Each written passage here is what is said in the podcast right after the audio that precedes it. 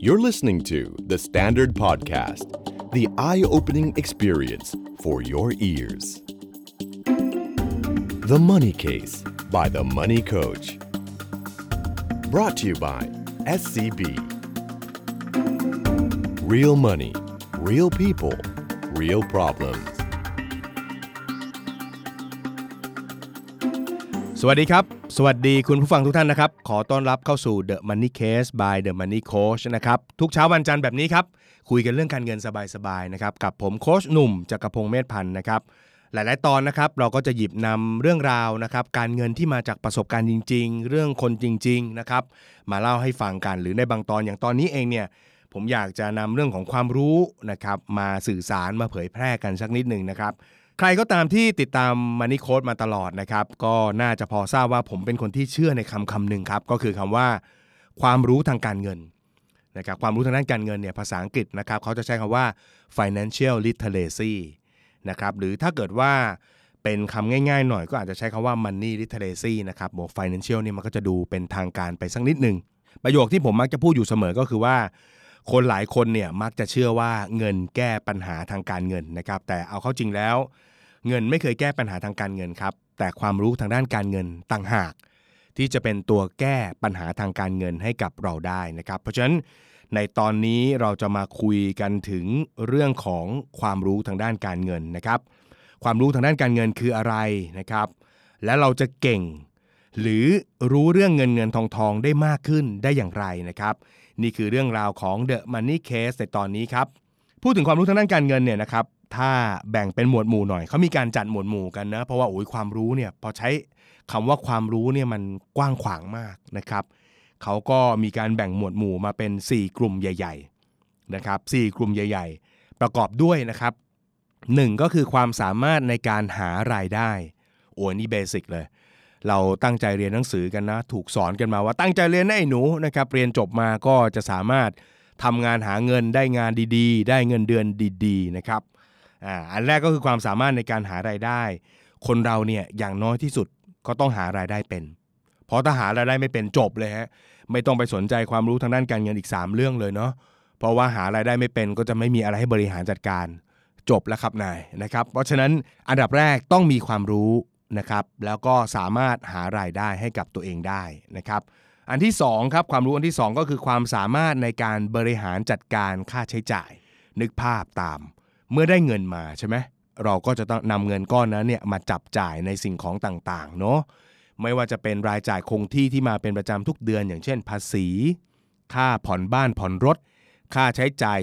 ในเรื่องของสาธารณูปโภคนะครับขั้นพื้นฐานนะครับ อาจจะมีน้ำไฟอินเทอร์เน็ตโทรศัพท์เดี๋ยวนี้ก็ต้องมีพวกแอปเอาไว้ดูหนังดูซีรีส์ด้วยใช่ไหมแล้วก็รายจ่ายพวกบัตรเครดิต หรือสินเชื่อต่างๆ ก็คือพวกรายจ่ายจากหนี้นะครับแล้วก็อีกส่วนหนึ่งก็คือรายจ่ายที่ผันแปร หรือเราบริหารจัดการได้สักหน่อยหนึ่งก็อย่างเช่น ค่าเดินทาง ค่าอาหาร ซื้อของใช้ส่วนตัวอะไรอย่างนี้เป็นต้นนะครับเพราะฉะนั้นความสามารถในการบริหารค่าใช้จ่ายก็เป็นอีกเรื่องหนึ่งที่สำคัญมาก คนเราหาได้เยอะ แล้วก็ใช้หมดแบบนี้ก็ไม่รอดนะครับ อันที่ 3 ก็คือความสามารถในการออม ออมเนี่ยมันไม่ใช่แค่ว่า กินให้เหลือนะครับอย่ากินหมด แค่นี้พอเรียกว่ามีความสามารถในการออมไม่ใช่เลยนะ คนเราเนี่ย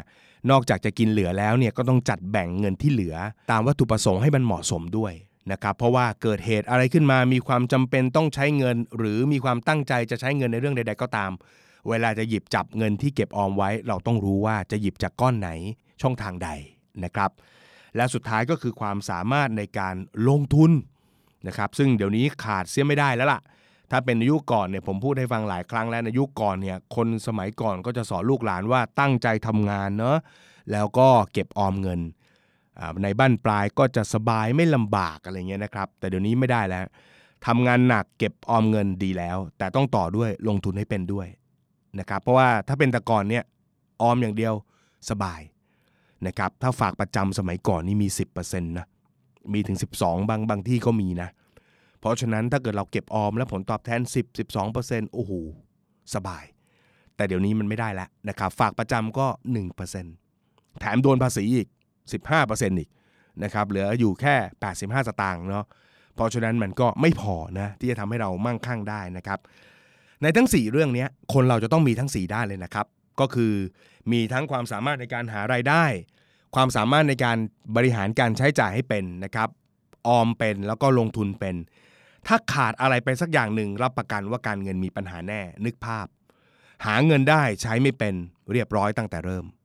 หาเงินได้ใช้เงินเป็น เก็บออมมาดีๆ สุดท้ายลงทุนพังพินาศหมด อย่างนี้ก็เสียหายเหมือนกันนะครับเพราะฉะนั้นก็ต้องมีความรู้ทางด้านการเงินให้มันครอบคลุม ทั้ง 4 แบบ 4 ช่องทางนะครับ เวลามีคนถามว่าอะโค้ดครับ แล้วเราจะเริ่มหาความรู้ทางด้านการเงินกันยังไง ควรจะเริ่มหาความรู้จากตรงไหน หรือ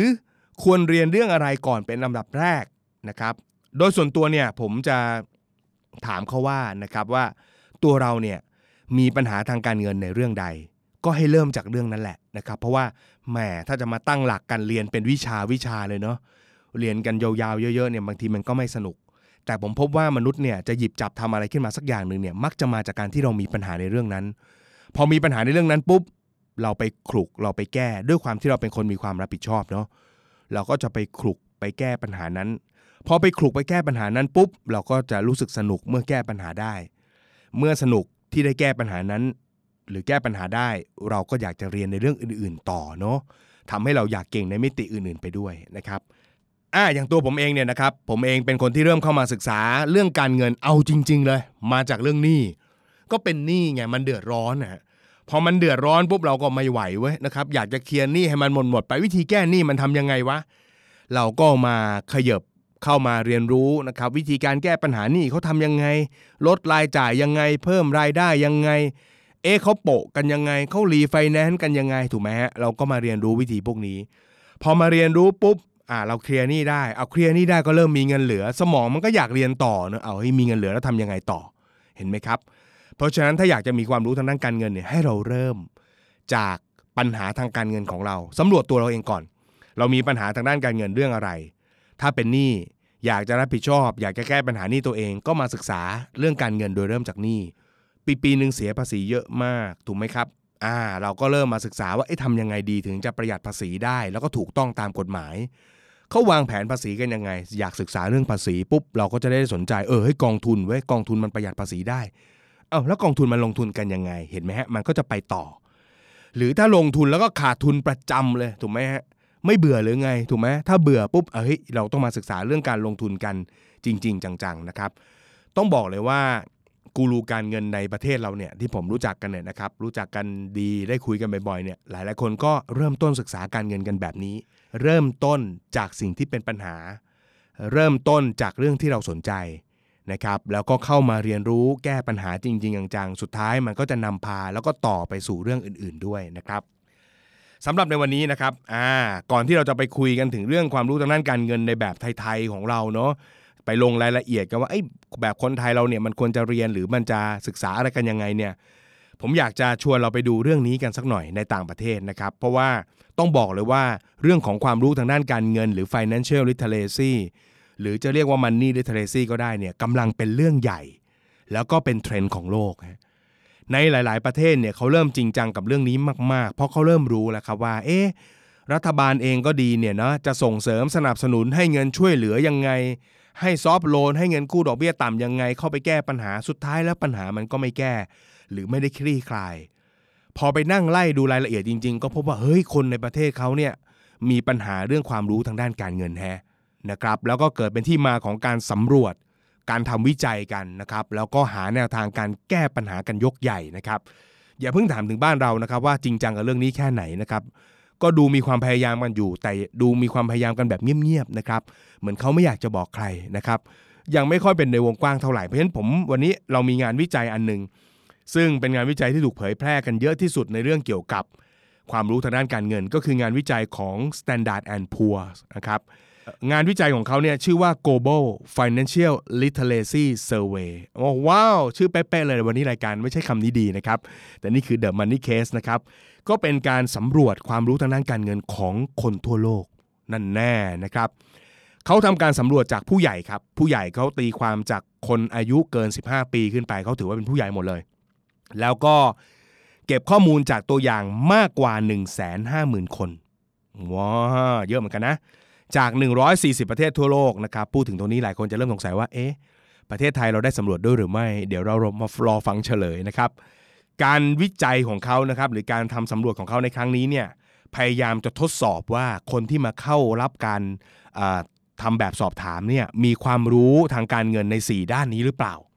นะครับ เดี๋ยวเราลองฟังของเขาก่อนนะแล้วเดี๋ยวมาค่อยฟังว่ามันนี่โคดวิจารณ์กับเรื่องนี้ยังไงละกันนะครับ เอาแฟกต์ก่อนเขาทำการศึกษานะโดยการทำสำรวจเชิญคนมาแล้วก็ทำแบบทดสอบ มีแบบทดสอบให้ทำกันใน 4 ประเด็นสำคัญก็คือ 1. เงินเฟ้อถ้าจะรู้เรื่องการเงินเนี่ยมันก็ต้องรู้เรื่องเงินเฟ้อด้วยถูกไหมก็อยากจะรู้ว่าคนที่มาตอบแบบสอบถาม รู้เรื่องเงินเฟ้อไหม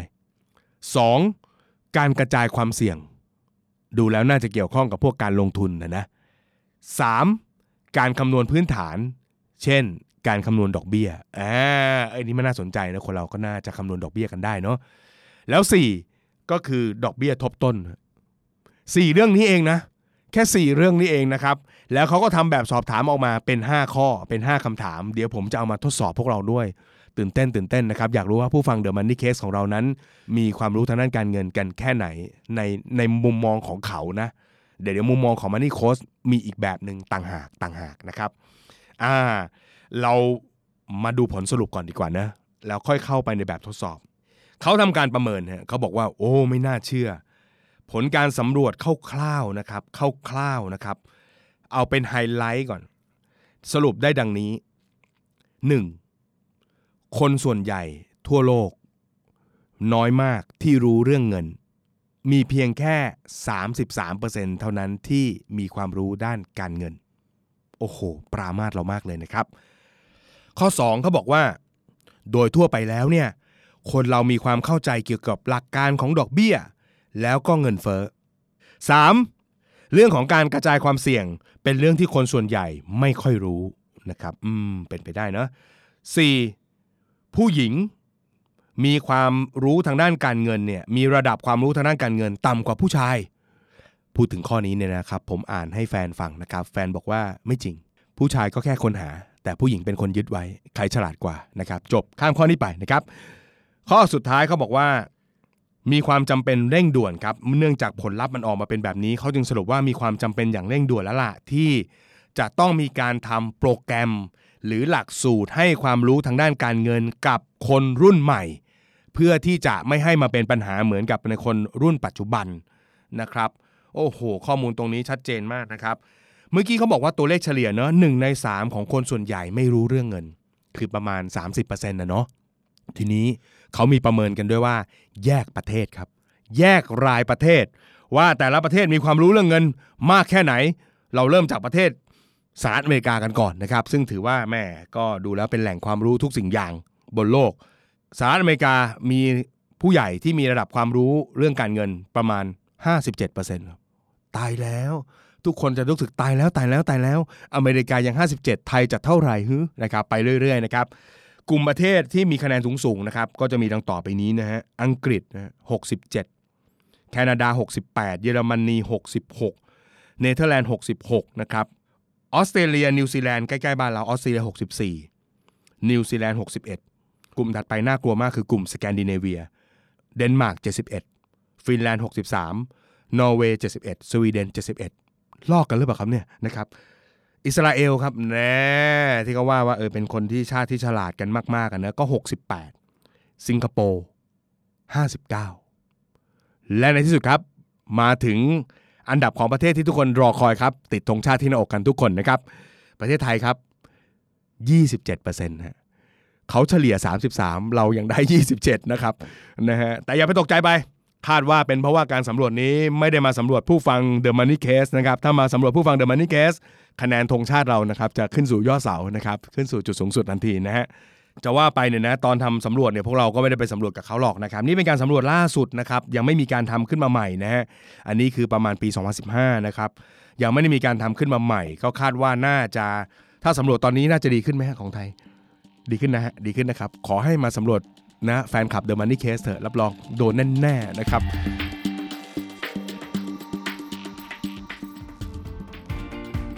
คุณผู้ฟังครับ เคยไหมครับ หากระเป๋าตังค์ไม่เจอ ไม่รู้ว่าทำหล่น โดนล้วง หรือว่าลืมไว้ที่ไหน กลัวบัตรเครดิตที่อยู่ข้างในจะโดนเอาไปรูดใช้ จะโทรอายัดบัตรก็กลัวว่าจะไม่ทัน แถมยังต้องเสียเวลาไปทำบัตรใหม่อีก หมดห่วงเรื่องต่างๆ เหล่านี้ได้เลยครับ เพราะว่า SCB มีบริการปิดบัตรเครดิตชั่วคราวให้กับคุณ จะเปิดปิดเมื่อไหร่ก็ได้ตามต้องการ ใช้เวลาไม่ถึง 1 นาทีครับ เพียงแค่เปิดแอป SCB Easy แล้วเลือกบัตรเครดิตที่ต้องการทำรายการ และเลือกเมนูบริการอื่นๆ จากนั้นเลือกคำสั่งระงับการใช้บัตรชั่วคราว เลื่อนเปิดปิดได้ทันที เห็นไหมครับว่า สะดวกแล้วก็ปลอดภัยสุดๆ SCB Easy เป็นกุญแจล็อกเพื่อคุณ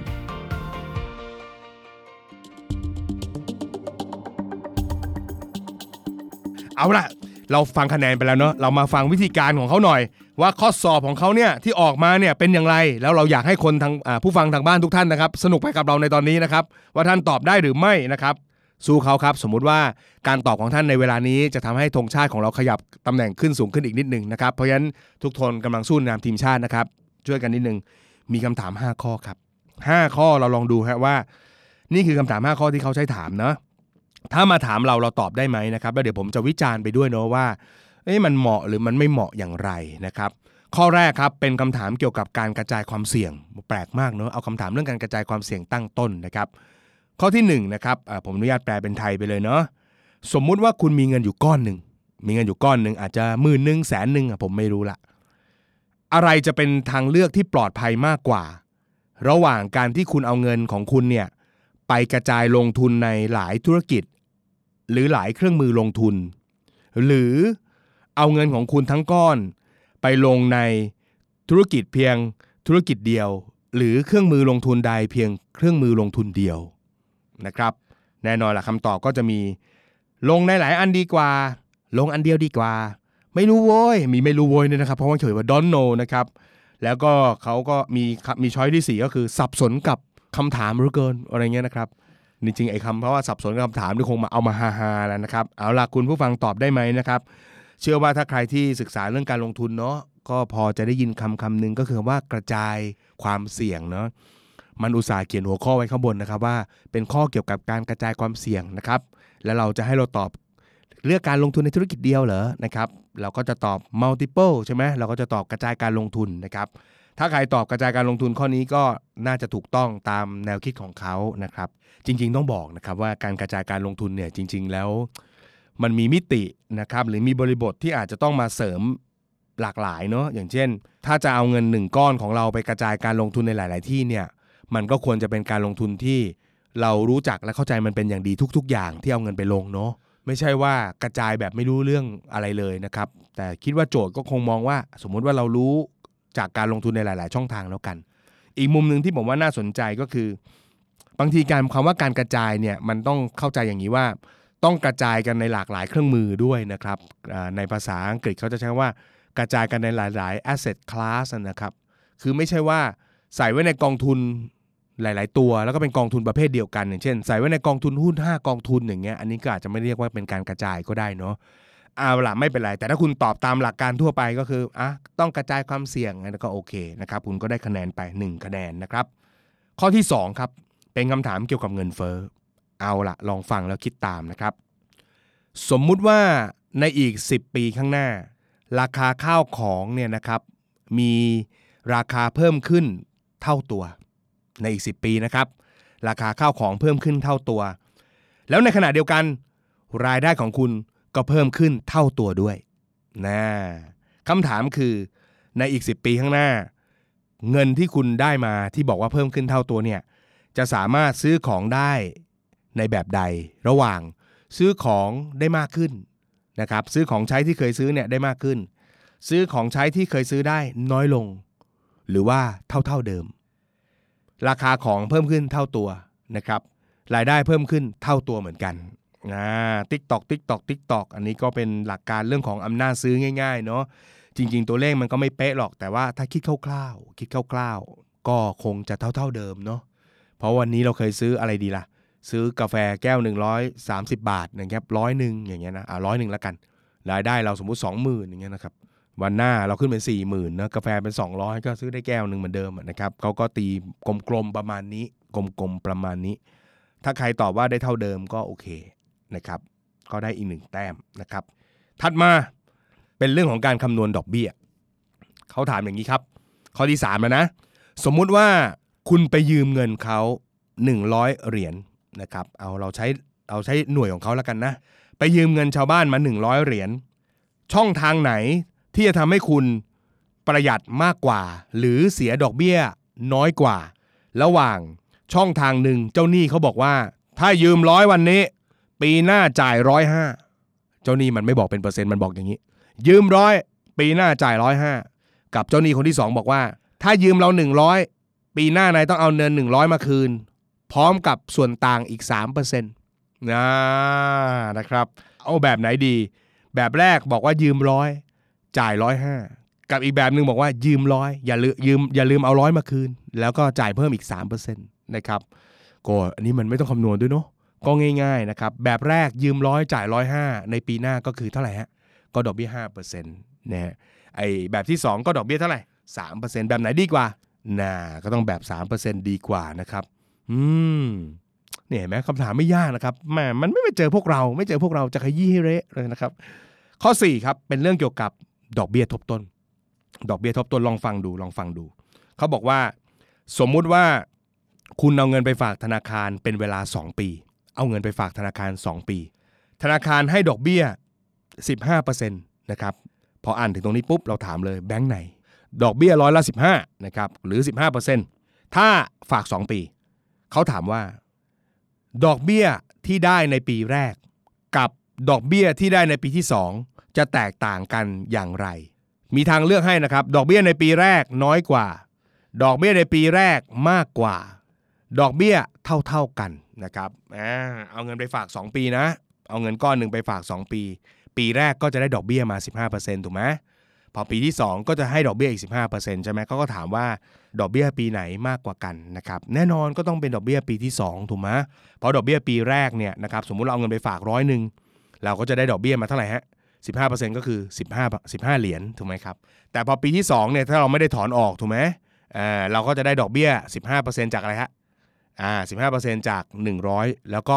15%จาก 15 เหรียญที่เป็นดอกเบี้ยในปีแรกนะครับซึ่งเขาเรียกว่าเป็นดอกเบี้ยทบต้นนั่นแหละนะครับหมูมากสบายๆนะครับ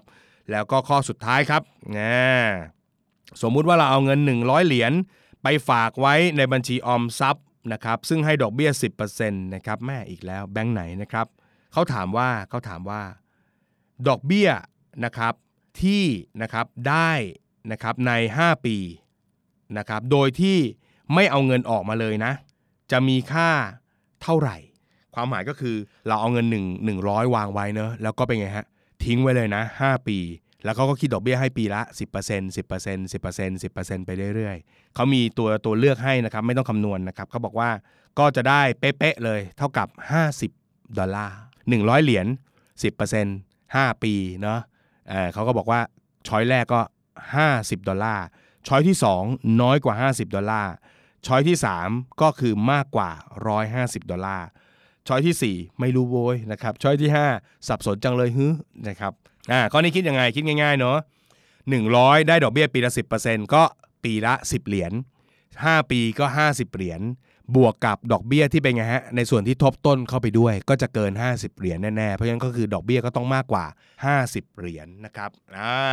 นะครับตอบกันได้กี่ข้อนะครับอ่าผมไม่แน่ใจนะครับ แต่เชื่อว่าหลายๆคนที่ฟังรายการ The Money Case แล้วก็สนใจเรื่องการเงินอยู่แล้วเนี่ยน่าจะตอบได้เผลอๆเนี่ยทั้งหมดเลยนะครับ จริง ๆ แล้วในมุมผมก่อนนะ วิจารณ์ก่อนนะครับคำถามเนี่ยแม่ตอบได้ 5 ข้อเนี้ยเราเองก็ไม่แน่ใจนะว่าจะเรียกว่าเป็นคนที่มีความรู้ทางด้านการเงินได้หรือเปล่า เพราะในมุมของผมเนี่ยโอ้โหความรู้ทางด้านการเงิน ผมคิดว่า มีหลายแง่มีหลายมุมพอสมควรนะครับคำถามคือแล้วในประเทศไทยมีการวัดกันจริงจังเรื่องนี้หรือยังนะครับ เท่าที่ผมทราบมาเนาะก็มีความพยายามจะวัดอยู่ มีการตั้งคำถาม มีการเซตคำถามกันอยู่เหมือนกัน แต่ว่าก็ดูไม่ค่อยชัดเจนเท่าไหร่ คำถามถัดมาคือโค้ชครับ แล้วถ้าโค้ชจะเซตคำถามเองล่ะอ่านะครับ วันนี้เราต้องปิดจบรายการกันด้วยทิ้งคำถามฝากไว้นะครับ แล้วให้คนในนะครับ The Money Case นะผู้ติดตาม The Money Case ทั้งหลายเนี่ยลองตอบดูในคำถามของผมเองบ้างนะครับว่า เอ๊ะ ถ้า Money Coach ออกคำถามของ Money Literacy หรือ Financial Literacy Test เนี่ย Money Coach จะตั้งคำถามว่าอะไรบ้างนะครับอ่าบอกเกณฑ์ของผมก่อนนะครับในการตั้งคำถามเนี่ยผมมีความเชื่อว่าคนเราต้องเรียนรู้จาก ปัญหาไปสู่คำตอบนะครับเมื่อกี้คำถาม 5คำถามที่ถามเราเนี่ยพอถามปุ๊บเราตอบไม่ได้ปุ๊บเรารู้แล้วว่านี่คือเราไม่รู้ เมื่อเราไม่รู้ปุ๊บเราก็จะได้ไปหาความรู้ในเรื่องนั้น แต่ว่าเรื่องบางเรื่องเนี่ยนะครับถ้าเรามาตั้งเป็นคำถามโดยที่มันยังไม่มีประโยชน์กับชีวิตมากเนี่ยเนาะการไปหาความรู้ก่อนมันอาจจะไม่เป็นประโยชน์ก็ได้ เพราะฉะนั้นคำถามของผมจะเน้นแนวว่า นี่คือสิ่งที่จำเป็นต้องมีจำเป็นต้องทำให้ได้ ถ้าอยากจะเรียกตัวเองว่าเป็นคนที่มีความรู้ทางด้านการเงิน หรือมีความฉลาดทางการเงินนะครับ แล้วก็ผมเนี่ยไม่นิยมการวัดเพื่อแข่งขันนะครับเดี๋ยวผมตั้งคำถามเซตคำถามให้เนี่ยไม่ไม่เอาคำถามนี้เพื่อวัดแข่งขันกันว่าใครเก่งกว่า แต่เราวัดตัวเราเอง เปรียบเทียบกับตัวเราเองว่าเอ้ยเรื่องนี้เราไม่รู้ เราควรจะปรับเราควรจะแก้ แล้วถ้าแก้ผมรับประกันว่าดีกับตัวเราเองนะครับ แล้วก็ผมเชื่อในผลลัพธ์เพราะฉะนั้นคำถามของผมจะเป็นในเชิงผลลัพธ์โอเคไหมฮะเอาละนะครับ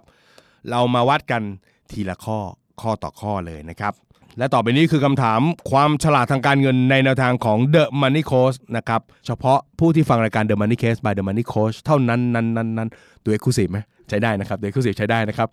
ข้อแรกข้อแรกนะครับ คุณนะครับมีอัตราการออมเงินต่อเดือนเกิน 10%ของรายรับหรือไม่ เห็นไหมฮะ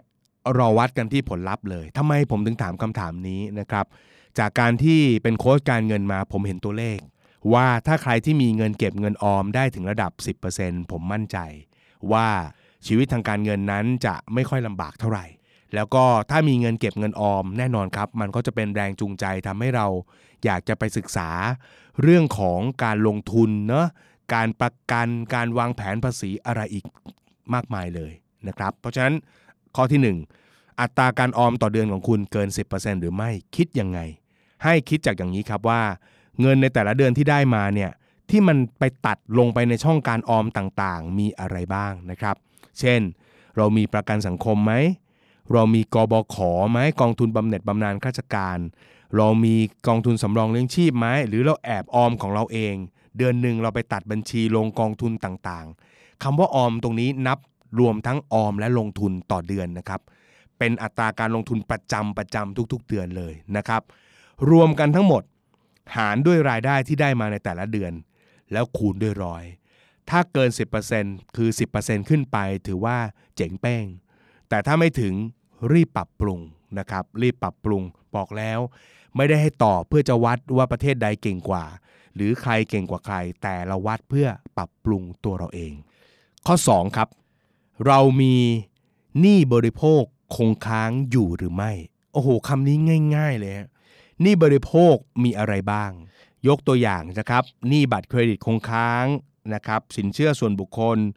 บัตรกดเงินสด ผ่อนของรวมไปถึงนอกระบบครับนี้พวกนี้อัตราดอกเบี้ยต่อเดือนสูงมากนะครับ เป็นเลข 2 ตัว 18%ถึง 28%ในกรณีที่อยู่ในระบบ นอกระบบใหญ่โตกว่านั้นมากมาย ดังนั้นการที่มีหนี้แบบนี้อยู่ คนที่มีหนี้แบบนี้อยู่ต่อให้ตอบคำถาม 5 ข้อข้างบนได้ ก็คงเรียกว่ามีความรู้ทางด้านการเงินหรือฉลาดเรื่องเงินไม่ได้ เพราะเราปล่อยให้ชีวิตเสียดอกเบี้ยแพงๆนะครับซึ่งมีบางคนก็ถามบอกว่าโค้ชครับแล้วถ้าผมผ่อน 0% 10 เดือนอยู่นี่โอเคไหมผ่อน 0% 10 เดือนอยู่ ผมพอไหวนะ พอรับได้เพราะคุณไม่ต้องไปเสียดอกเบี้ยแพงๆอยู่ แต่ถ้าคุณผ่อน 0% 10 เดือนสัก 4-5 รายการพร้อม ๆ กันอันนี้ตบคว่ำเลยนะครับ อันนี้ถือว่าไม่ได้นะครับ ถือว่าไม่ไม่ไม่ฉลาดเรื่องเงินไม่ดี หรือบางคนบอกว่าโค้ดผมเนี่ยเติมน้ำมันก็ใช้บัตรเครดิต ไปกินข้าวบางร้าน ซื้อของกลับบ้านก็ใช้บัตรเครดิตครับโค้ดแต่ว่าพอจบเดือนปุ๊บผมคืนเขาเต็มจำนวนแบบนี้นับว่าค้างไหมอย่างนี้นับไม่ค้าง อย่างนี้โอเคไม่ค้างนะครับแต่ถ้าบอกว่ารูดไปก่อนแล้วต้องมาทยอยผ่อนเขาเนี่ยเนาะอันนี้ไม่ดี ถ้ามีอยู่อย่างที่บอกครับไม่ได้บอกว่ามันแย่หรืออะไรเลยนะ ให้เราปรับปรุงพยายามหยุดสร้างหนี้เพิ่ม แล้วก็พยายามลดหนี้ตรงนั้นลงซะ นะครับพยายามลดหนี้ตรงนั้นลงซะ ข้อที่ 3 ปัจจุบันฮะคุณมีเงินเก็บเงินออม อันนี้มองเป็นก้อนแล้วนะ ข้อที่ 1 มองเป็นอัตราใช่ไหมเงินเก็บเงินออมของคุณที่มีอยู่เนี่ยนะครับ พอจะจัดการค่าใช้จ่ายกรณีเกิดเหตุฉุกเฉินได้สัก 6 เดือนไหม วิธีคิดง่าย ๆ คุณก็เอาเงินเก็บเงินออมในทุกบัญชีแล้วนะ เอาทุกบัญชีมานั่งนับรวมกันมีกี่บัญชี เอาทุกบัญชีในสากลโลกมารวมกันนะครับ แล้วก็หารด้วยนะครับค่าใช้จ่ายรวมต่อเดือน สมมุติเดือนเดือนหนึ่งเรากินสักสามหมื่นอย่างเงี้ยนะแล้วเรามีเงินเก็บสมมุติสมมุตินะครับเอาสามแสนนะสมมุติสามแสนเรามีเงินเก็บประมาณ3 0 0แสนเราเดือนเดือนหนึ่งกิน30,000เอา3 0 0แสนตั้งหารด้วย30,000ก็แปลว่าถ้าเกิดเหตุซวยๆ เกิดเรื่องไม่คาดฝันขึ้นมา เช่นตกงานอย่างเงี้ยนะหรือใครทำฟรีแลนซ์แล้วเกิดถูกเบี้ยวค่าแรง หรือเขาจ่ายค่าแรงเราช้าปุ๊บเงี้ยเราอยู่ได้ 10 เดือน อ่า แบบนี้ก็ถือว่าโอเคนะครับ เกณฑ์ขั้นต่ำของเราคือ 6 เดือนนะจ๊ะ 6 เดือนนะครับ ถ้าคำนวณแล้วไม่ถึงก็อย่าไปตีอกชกหัวตัวเอง กลับมานั่งดูงบการเงิน เอ๊เราจะเติมตรงไหนดีนะครับ เติมตรงไหนดีเนาะที่จะทำให้เราเป็นไงครับ เริ่มเก็บเงินได้นะครับทำให้เราเก็บเงินได้มากขึ้น แล้วก็ทำให้มีเงินสำรองมากขึ้นนะครับ ข้อที่4ครับข้อที่ 4 เป็นเรื่องเกี่ยวกับการจัดการความเสี่ยงนะครับ การจัดการความเสี่ยงก็มีหลายมุมหลายมิตินะเรื่องการดูแลสุขภาพตัวเองอันนี้ผมคงให้ท่านไปดูแลเอง แต่เรื่องที่ผมจะพูดถึงก็คือเรื่องของประกันนะครับประกันนะครับผมอยากให้เราลองดูว่า เรามีการจัดการความเสี่ยงหรือป้องกันความเสี่ยง ในส่วนที่เกี่ยวข้องกับตัวเรา เอาตัวเราก่อนเป็นคนแรกนะครับยังไม่ต้องรวมไปถึงญาติพี่น้องนะ ถ้าเราเกิดบาดเจ็บนะครับเกิดอุบัติเหตุนะอุบัติเหตุ หรือร้ายแรงถึงขั้นเสียชีวิต นะครับไล่ตามลำดับเนาะเกิดอุบัติเหตุเจ็บป่วย เรามีเงินรักษาไหมนะครับเวลาจะตอบลองอาจจะไล่ไปถึงสิทธิประโยชน์ต่างๆ ที่เรามีนะบางบริษัทก็จะมีค่ารักษาพยาบาลอะไรต่างๆนะะดูซิว่าเราคิดว่ามันพอเหมาะพอสมเพียงพอไหมข้อนี้ไม่มีเกณฑ์การวัดเป็นตัวเลข แต่ให้เราประเมินจากตัวเราเองเนาะเราเองก็ไม่ค่อยได้เจ็บได้ป่วย บริษัทมีวงเงินให้ว่า ถ้าเจ็บป่วยไม่สบายทั่วไปก็มาเบิกได้ไม่เกิน 20,000 เรามองว่าเออ สองหมื่นพอไหวพอเป็นไปได้อย่างนี้ก็โอเค หรือบางคนอาจจะทำประกันอุบัติเหตุ บางคนอาจจะทำประกันว่าถ้าล้มหมอนนอนเสื่อมา มีวงเงินประมาณ 2 0 0แสนนะครับว่าเจ็บป่วยไปรักษาก็มีวงเงินรักษา รวมไปถึงเรื่องของชีวิตนะครับว่าถ้าเกิดเกิดเหตุไม่คาดฝันนะครับจากไปก่อนวัยอันควรเนี่ยเรามีเงินพอที่จะจัดการภาระต่างๆนะครับที่ทิ้งไว้ให้กับคนข้างหลังได้หรือไม่เบสิกเบสิกดูแค่ว่า เอา basic ก่อนนะครับ จริง ๆ มันมีเรื่องที่ต้องมองไปไกลมากกว่านี้ เอา basic ก่อน วงเงินประกันของเราเนี่ย cover หนี้ภาระหนี้ต่างๆ ที่จะมั่นใจได้ว่าถ้าจากไปไอ้ประกันตรงนี้จะไปเคลียร์หนี้ต่างๆ แล้วก็ไม่เป็นภาระให้กับคนที่อยู่ข้างหลังหรือเปล่า เนี่ย basic จริง ๆ เลยนะ 5. ท่านวางแผนภาษีให้ตัวเองเป็นไหม นี่ถามกันดื้อๆเลยเนะรู้ไหมรายรับเป็นเท่าไหร่เนะหักค่าใช้จ่ายอะไรได้บ้างหักลดหย่อนอะไรได้บ้าง แล้วเราก็ซื้อ เครื่องมือในการลดหย่อนตามสิทธิ์ได้ทำได้เป็นนะครับข้อที่ 5 ท่านจัดการภาษีของตัวเองเป็นหรือเปล่า วางแผนภาษีให้ตัวเองเป็นไหมถ้าวางเป็นนี่จะปีใหม่แล้วเนาะก็เตรียมวางแผนสำหรับปีหน้าด้วย แล้วข้อ 6 ข้อสุดท้ายครับ ท่านประเมินได้ไหมว่าตอนเกษียณเนี่ยด้วยไลฟ์สไตล์ของท่าน ท่านจะต้องใช้เงินประมาณเดือนละเท่าไหร่ ต้องมีเงินเก็บเท่าไหร่ และในปัจจุบันท่านมีแผนที่จะเก็บสะสมเงิน เพื่อไปถึงวันเกษียณแล้วหรือยังคำถามง่ายมากนะครับ แต่เป็นคำถามที่เน้นผลลัพธ์ทั้งหมด และทุกๆคำถามไม่ได้ตัดสิน ดีเลวแย่ แต่ให้คลิกให้สกิดใจว่านี่คือเรื่องที่เราไม่รู้ หลายๆ คนที่เคยเรียนกับผมก็จะทราบดีว่าทั้งหมดนี้ก็คือหลักการบริหารการเงิน พื้นฐานที่เรียกว่าสุขภาพการเงินที่ดีหรือ Money Fitness ใช่ครับ คนที่จะเรียกว่ามีความฉลาดทางด้านการเงินได้ ก็ต้องดูแลตัวเองใน 6 ด้านนี้ ได้เป็นอย่างดีถูกไหมครับ 1. สภาพคล่องต้องดีวัดจากเงินออม 2. ปลอดหนี้จนไม่มีหนี้บริโภค 3. พร้อมชนความเสี่ยง เราสามารถจัดการความเสี่ยงต่างๆ ได้อย่างเหมาะสม และความเสี่ยงตัวหนึ่งก็คือเรื่องการตกงานนะ 4. มีสเสบียงสำรอง 5. สอดคล้องเกณฑ์ภาษี และ 6 บ้านปลายมีทุนเกษียณนี่คือ ความฉลาดทางด้านการเงินในแบบของมันนี่โค้ดแบบบ้านๆแบบไทยๆของเรานะครับ ที่อยากจะทิ้งไว้ในตอนนี้ เพื่อคลิกเพื่อสกิดครับว่า วันนี้เราไม่ต้องมานั่งนับตัวเลขกันหรอกว่าประเทศไทย มีคนรู้เรื่องเงินกี่คน เพราะผมเชื่อว่า แค่คนหนึ่งคนที่กำลังทำมาหากินสร้างเนื้อสร้างตัวอยู่ แล้วไม่รู้เรื่องการเงิน เพียงแค่นี้ก็พอแล้วครับ ที่จะสร้าง สภาวะปัญหาทางการเงิน ให้กับคนในครอบครัวของเขาหนึ่งคนที่ไม่รู้สร้างผลกระทบมากกว่าหนึ่งเพราะคนในครอบครัวที่เขาดูแลก็จะได้รับผลกระทบไปด้วย และหนึ่งครอบครัวที่มีปัญหา ผมว่าก็เป็นเรื่องใหญ่มากพอแล้ว เพราะฉะนั้นเพียงแค่ทุกคนดูแลการเงินของตัวเองให้ดี ดูแลการเงินของครอบครัวตัวเองให้ดี ไม่ต้องไปวัดเปรียบเทียบกับใครครับ เอาให้เราดี และรับประกันครับ การเงินเราดี สังคมดี ประเทศชาติก็จะดีขึ้นไปด้วย และเราก็จะไม่ต้องมาปวดหัวเรื่องของหนี้ครัวเรือนนะครับ ปัญหาความยากจนหรืออะไรต่างๆ จะถูกแก้โดยปริยายเพียงแค่คนไทย มีความรู้ทางด้านการเงิน และนี่คือทั้งหมดที่อยากจะฝากไว้ในตอนนี้นะครับ ก็หวังเป็นอย่างยิ่งว่าจะเป็นประโยชน์กับคุณผู้ฟังเดอะมันนี่เคสทุกๆ คนนะครับ แล้วก็ขอให้ทุกคนมีความฉลาดทางด้านการเงิน มีการเงินที่มีความสุขในทุกๆวันนะครับ แล้วพบกันใหม่ในตอนต่อไปนะครับสำหรับวันนี้ขอบคุณสำหรับการติดตามครับ สวัสดีครับ ติดตามทุกรายการของ The Standard Podcast ทาง Spotify, YouTube และทุกที่ที่คุณฟัง podcast ได้แล้ววันนี้ The Standard Podcast Eye Opening for your ears